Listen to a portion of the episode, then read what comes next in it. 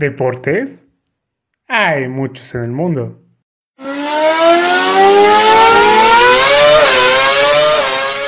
Es imposible hablar de todos ellos.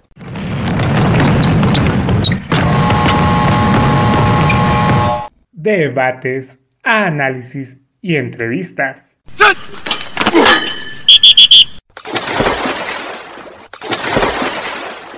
Dos güeyes haciendo un podcast deportivo. O al menos, haciendo el intento. Atención. Estás entrando al vestidor.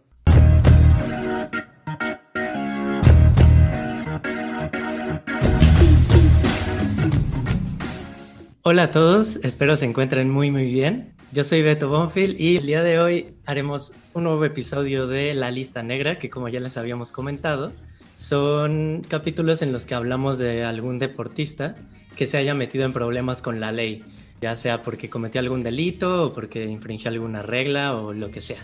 Eh, y bueno, el día de hoy vamos a hablar de uno de los deportistas más polémicos de la historia. Se trata del boxeador Mike Tyson campeón del mundo, pero también, también estuvo en la cárcel, pero ahorita lo comentaremos más a fondo. Y para el episodio de hoy se encuentra como siempre aquí conmigo Poncho y por segunda ocasión Fanny. ¿Cómo están? Hola, buenos días, tardes, noches, no sé a qué hora nos estén escuchando. Una vez más, gracias por invitarme. Vamos a ver cómo nos va hoy. Sí, bienvenida. Ya, bueno, ya formas parte del vestidor, así que no es como tal una invitada. Yo contento de, de tener un nuevo episodio sobre la lista negra y hablar sobre Mike Tyson, que probablemente es el, rey de la lista negra, porque como vamos a repasar, eh, la cantidad de veces que rompió la ley, pues es mucho mayor que cualquiera de los que hemos hablado anteriormente y probablemente de los que vayamos a hablar en esta sección. Sí, exactamente. Pero bueno, eh, ¿por qué no damos inicio comentando quién es Mike Tyson y cómo empezó su vida? Sí, pues bueno, Mike Tyson, eh, como mencionaste, es un boxeador estadounidense eh, que ganó dos veces el título mundial de los pesos pesados en la década de los 80 y hasta la fecha es el boxeador más joven de la historia en conseguir este título mundial. Eh, Mike Tyson nació en Brooklyn, Nueva York, en una de las zonas más pobres. Fue criado por su madre, que fue una madre soltera, y pues desde muy pequeño tuvo este este acercamiento con la ilegalidad, digamos, y no había cumplido ni siquiera los 14 años cuando ya había sido arrestado 38 veces por delitos menores como robo. Entonces desde pequeño estuvo muy ligado a las actividades criminales y pues sí, eso en parte lo, pues lo llevó al camino de, de ser boxeador porque después de que fue arrestado tantas veces lo llevaron a la correccional de menores que no recuerdo el nombre exactamente de, cómo se llama, pero es como una correccional. Era el centro penitenciario Elmwood. Ándale, sí, exactamente. Y pues ahí fue cuando empezó a relacionarse con el boxeo, porque hubo una persona ahí, que me parece que después fue su entrenador de boxeo, lo descubrió con el potencial que tenía de, del boxeo Tyson, porque le gustaba pelearse bastante en las calles entonces sí tiene ese potencial y lo, lo, enfocó para el deporte, para que no solamente se peleara en las calles, sino que hiciera de eso su vida y que construyera una carrera y de hecho fue muy exitoso. Sí, justo como comentas, Poncho, cuando estuvo eh, detenido, eh, golpeó a uno de los internos, entonces Bobby Stewart, que era un exboxeador profesional que también estaba ahí, este, fue él el que lo empezó como a entrenar esos primeros meses y después lo, parece que lo conectó con su famoso entrenador, Kuz D'Amato, supongo así se pronuncia, este, en 1980 y pues ya ahí fue cuando empezó como a ascender, ¿no? Sí, así es, le, le gustaba pelearse en las calles y aparte era bueno. Y eh, lo bueno es que encontró al entrenador Kuz D'Amato, que de hecho él ya había entrenado a dos campeones del mundo anteriormente, que ahorita no recuerdo sus nombres, pero el chiste es que Kuz D'Amato tenía mucha fe en, el potencial de Mike Tyson. Y en 1982 Mike Tyson fue a las Olimpiadas Junior eh, a los 16 años y ganó el título. La verdad es que bastante fácil. y de ahí siguió peleando, siguió ganando y es cuando ya entra al profesionalismo en 1985 y eh, en sus primeros años, bueno, más bien en su primer año, peleó 17 veces y a sus 17 contrincantes los dejó fuera por nocaut. Entonces al mundo le encantaba Mike Tyson porque se veía que iba a ser el nuevo, bueno, parecía que, que iba encaminado a ser el nuevo campeón del mundo. Y además él no era muy alto, él la verdad es que era bastante chaparrito comparado con sus contrincantes de peso completo, pero eso le daba una ventaja de que era más ágil y podía esquivar mejor los golpes, ¿no? Pero sí se veía que le costaba más trabajo él meterles golpes que, a sus contrincantes, ¿no? Y bueno, en 1986 eh, él iba a pelear por el título mundial de pesos pesados y murió su entrenador Kuz D'Amato, cual pues en parte sí había sido como un padre para él porque él lo encaminó al box y lo entrenó durante muchos años. Fue una semana antes del campeonato y le dijeron que no peleara, pero él aún así quiso pelear contra Trevor Berbick y ganó la pelea, convirtiéndose así en el campeón mundial más joven de la historia, ¿no?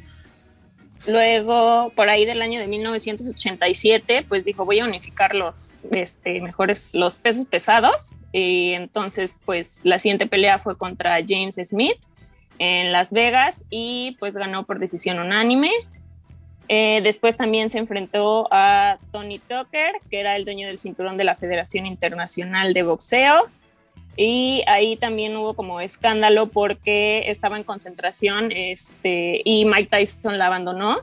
Eh, dejó la concentración, empezó a aumentar sus salidas y todo. Entonces, cuando llegó a la pelea no estaba en buena forma. Entonces, todos decían, como, no, pues ya, ya valió, pero pues aún así se convirtió en el campeón mundial y pues ya ahí logró unificar todos los, los cinturones.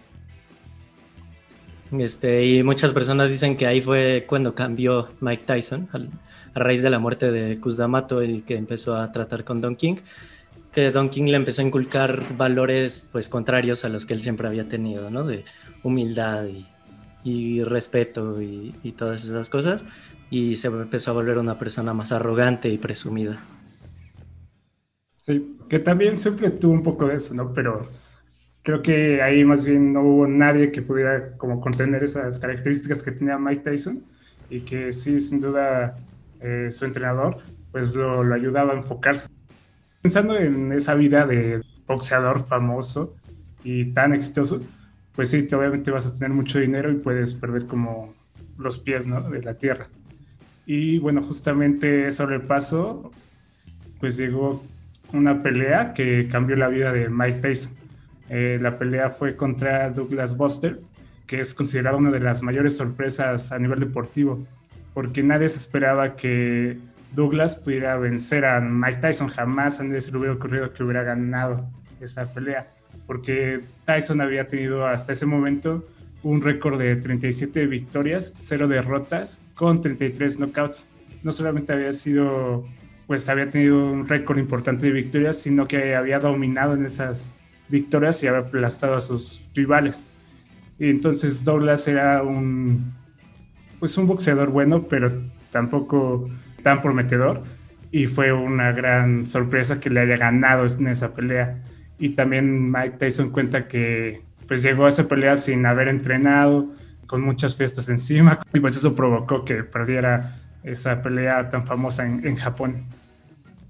Sí, y de hecho esa pelea está, mm, bueno, fue muy icónica porque Mike Tyson de hecho noqueó primero a Douglas y, pero Douglas se alcanzó a levantar antes de, que el juez llegara a los 10 segundos que les cuentan a los boxeadores para ver si pueden seguir o no en la pelea. Se levantó y apenas se levantó y le dio dos, tres golpes a Mike y noqueó a Mike Tyson y Mike ya no se levantó. Entonces, este, pues Mike, como que Mike se relajó porque sentía que ya la tenía ganada y al final no. Pero mucha gente atribuye esto al mal momento que estaba pasando Mike Tyson, porque en 1988 se había casado con Robin Gibbons, que no estoy seguro si era una actriz, una modelo o algo así. Este, y ocho meses después, en el, en el 89, ella le pidió, bueno, le pidió el divorcio y además lo acusó de ser un violento, maníaco y depresivo. Eh, y bueno, cuentan que a raíz del divorcio se llevó la, la, mitad de la fortuna que tenía Mike Tyson en ese entonces y ya después fue cuando perdió su primera pelea. Sí, es correcto. Como mencionas, Bonfield se casó con Robin Gibbons y en 1989 ella lo denunció por violencia, abuso conyugal e inestabilidad mental. Y cabe este, destacar también ahí, para los que les gusta el chismecito, que Mike Tyson encontró a Brad Pitt eh, en la cama con su esposa en medio del divorcio. Entonces también fue así como de que hubo un buen de notas en eso y también hubo por ahí el rumor de que Brad Pitt le dijo como a Tyson de que no, espérate, no me golpees y después este Robin Givens lo ajá y Robin Givens en una entrevista así como no sé de pues así de la farándula este lo desmintió dijo no no es cierto nunca le dijo que no le pegara o sea como que hubo muchas este, especulaciones ahí al respecto al respecto pero de que lo encontró en la cama lo encontró en la cama amigos. Buen chismecito y bueno, pues después de eso se vino una de las este, de los momentos más polémicos cuando Mike Tyson fue a la cárcel porque eh, por, por haber sido declarado culpable de violación contra la joven Desiree Washington este, en el año de 1991. Eh, como para platicarles un poquito el contexto, como estaba teniendo un montón de fama Mike Tyson, lo invitaron a ser juez del el certamen Miss Black America. Tyson, regresando de un concierto, le habló a esta chica como para encontrarse y platicar. Fueron y los vieron entrar juntos a la habitación del hotel Canterbury, donde estaban, y media hora más tarde, este, esta chica, Desiree, salió del hotel se fue sola y días después eh, fue cuando presentó la denuncia de que había sido violada por él. Pues sí, ya explicaste cómo estuvo la historia y después Mike Tyson fue declarado culpable. A Mike Tyson lo habían condenado a seis años de cárcel, pero se redujo a tres y algunos meses por buen comportamiento, porque él limpiaba el comedor y otras áreas y no sé qué. Entonces, por buen comportamiento lo dejaron salir antes de tiempo. Eh, pero pues esa es como su primer y más grande eh, polémica, ¿no? A ver, la, violación de la modelo de Cire Washington. De Washington. Luego ya salió de la cárcel, pero dice la gente que ya era pues, completamente diferente y que ya Mike ya no diferenciaba como estar dentro o fuera del ring. Entonces ya fuera del ring ya también era violento y, y este, pues muy agresivo y muy temperamental. Sí, así es. Y eso también terminó afectándolo en su carrera, porque sí, Mike Tyson salió de la cárcel y pues, ¿qué iba a hacer? Pues iba a seguir peleando, ¿no? Porque es lo que él sabía hacer y lo único que, que realmente era, era bueno, ¿no? Un punto importante tras su estancia en la cárcel fue cuando llegó la pelea contra Tyson versus Holyfield. Seguramente han escuchado o han sabido de esta historia porque es cuando Mike Tyson eh, arranca una oreja a su contrincante. Entonces ese, episodio pues es muy conocido en el mundo del boxeo y fuera de él por lo violento que fue, ¿no? O sea, ¿por qué eh, arrancarías eh, la oreja de tu contrincante, ¿no? Sí, también ahí este, se comentaba que el contrincante Holyfield le daba, bueno, le empezó a dar como cabezazos y eso también fue como que lo que detonó en que perdiera la cabeza y ya le arrancara la, la oreja. O sea, literal, si buscan el video, sí se ve cuando le arranca un pedazo de la oreja y lo escupe en el ring ahí y el otro, y como, ¿qué pedo, no? O sea, está, está cañón. Sí, pasa porque se le arrancó con una mordida. Ajá. No, no lo comentó Poncho. Ah, ¿no? Ah, bueno, sí, este, en el video se ve así, cuando después de que como que se juntan, nunca he entendido bien eso de los boxeadores, supongo que es como para parar los golpes. De repente, este, Tyson es cuando lo muerde y este, avienta la oreja ahí en la mitad del ring. Y bueno, nada más como dato, eh, Tyson y Holyfield se conocían desde adolescentes porque entrenaban en el mismo gimnasio y mucha gente cuenta que pues ahí siempre era, bueno, que en ese gimnasio era la mejor pelea la de Tyson contra Holyfield, aunque fuera en entrenamiento o lo que sea, siempre se daban con todo. De hecho, antes de la pelea de la oreja tuvieron otra pelea que ganó Holyfield y a la segunda Tyson ya llegó bien enojado y cuando vio que no le iba a poder ganar fue cuando hizo eso. Sí, es correcto que hay un dato curioso para los que les gusta el chisme como a mí. Este, en una campaña unos años después, este, no me acuerdo de qué este, empresa que estaban promoviendo, pero sale un comercial donde Tyson llega y le dice a Holyfield, te traje tu oreja y es como, ¿qué pido, no? O sea, no me acuerdo bien de qué era la campaña, pero así está el comercial. Si lo buscan, les va a salir. Yo no lo he visto, pero la voy a buscar. Pero bueno, ya a, partir de ahí, pues mucha gente dice que ahí ya fue el momento más bajo de, Mike Tyson en el, bueno, dentro del ring. Eh, pues yo creo, creo, que yo coincido. Y eh, pues bueno, él siguió peleando, ganando, o sea, seguía ganando, pero pues ya no era el mismo, ¿no? De antes, ya la gente ya no lo quería como antes, después de ser ese joven campeón del mundo que venía desde abajo este, y había logrado vencer a, todos sus contrincantes siendo más chaparrito que ellos, se convirtió pues en el, en el antagonista de la historia del boxeo, después de arrancar esa oreja, eh, pero todavía, eh, incluso en el 2002, tuvo la oportunidad de, bueno, más bien consiguió la pelea por el título mundial una vez más, o sea, el defensor del título mundial de aquel entonces eh, iba a pelear contra Mike Tyson que el defensor campeón era Lennox Lewis. Em, y pues sí, se especulaba que Michael podía, digo que Mike podía ganar y así, pero pues ya cuando empezó la pelea, todo el mundo se dio cuenta que Lewis pues estaba en mucho mejor forma que Mike Tyson y le dio una paliza. Este, pero ahí em, lo que sucedió es que Mike Tyson aguantó la pelea completa hasta que lo noqueó pudiendo haber desde el round 2 que se dio cuenta que le estaba dando una paliza, pudo haber dicho, ¿saben qué? Ya me retiro. Entonces ahí el mundo dijo como, como que cambió la imagen pública de Mike, eh, o bueno, la opinión pública acerca de Mike, de ser como el malo y el que se merece que lo golpeen, al pobrecito Mike, este, le acaban de dar una paliza y, y como él sabía que se lo merecía, dejó que, que lo golpearan. Entonces ahí como que cambió la perspectiva que tenía el mundo acerca de Mike. Eh, pero bueno, obviamente nunca se, se olvidaron pues sus, sus, trampas y sus, sus las malas cosas que hizo. Y sus excesos, yo diría. O sea, y sus excesos, sí. O sea, creo que todos podemos coincidir que fue un buen boxeador de lo que hemos visto.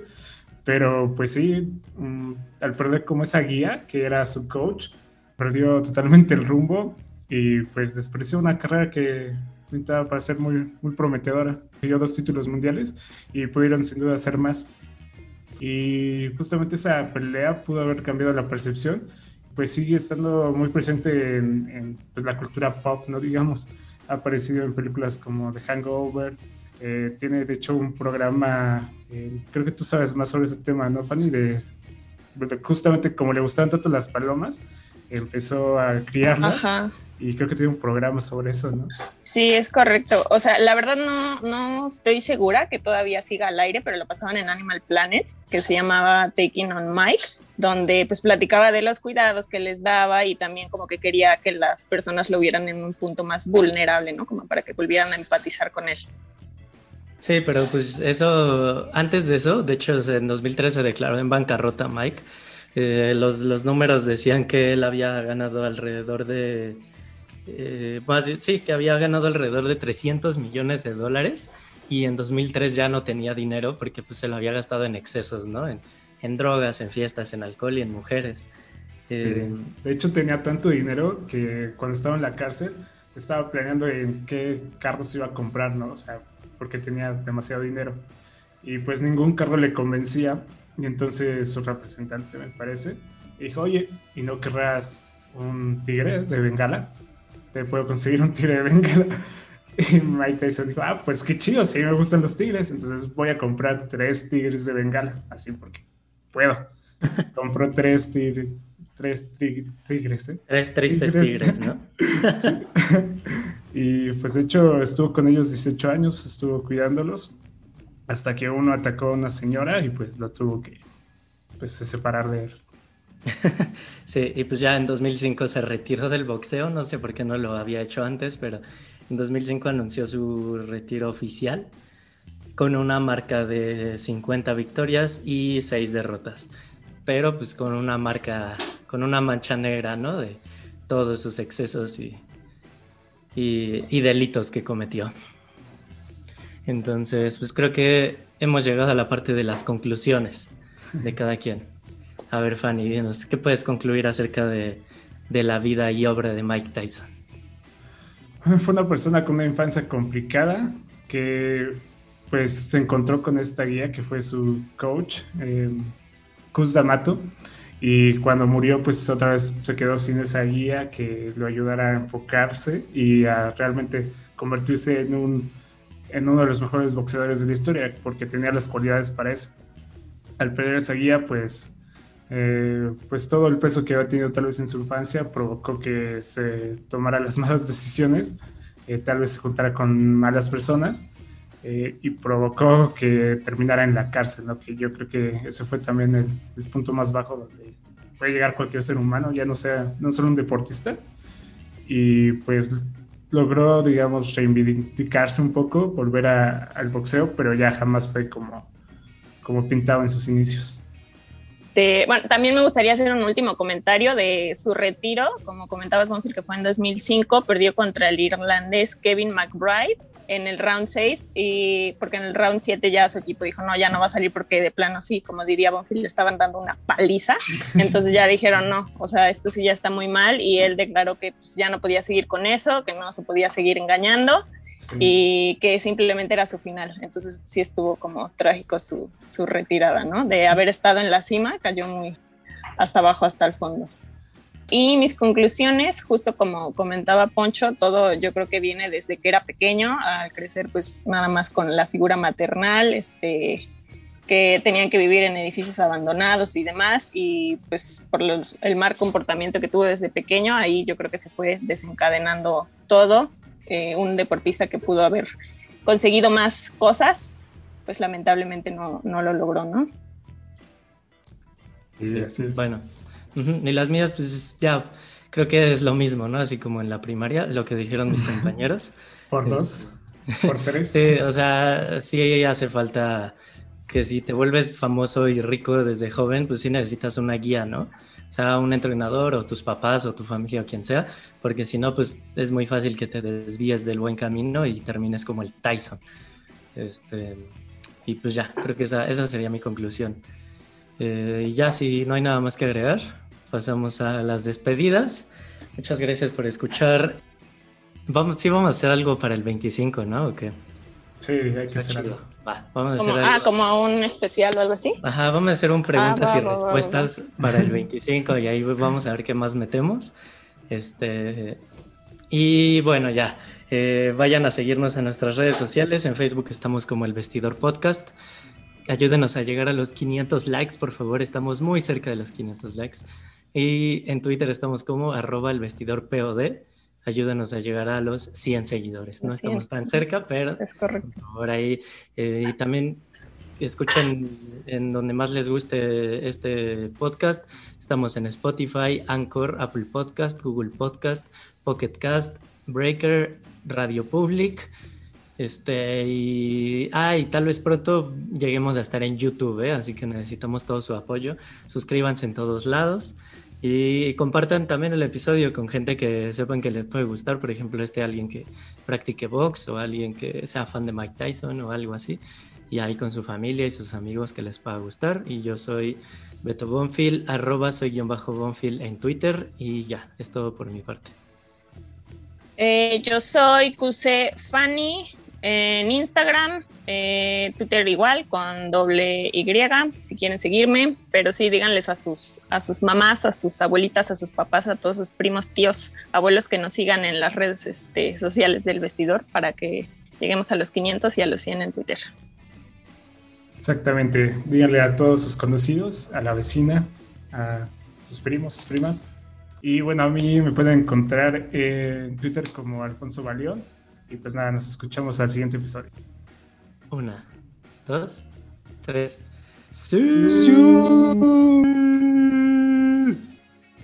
Quises, bye.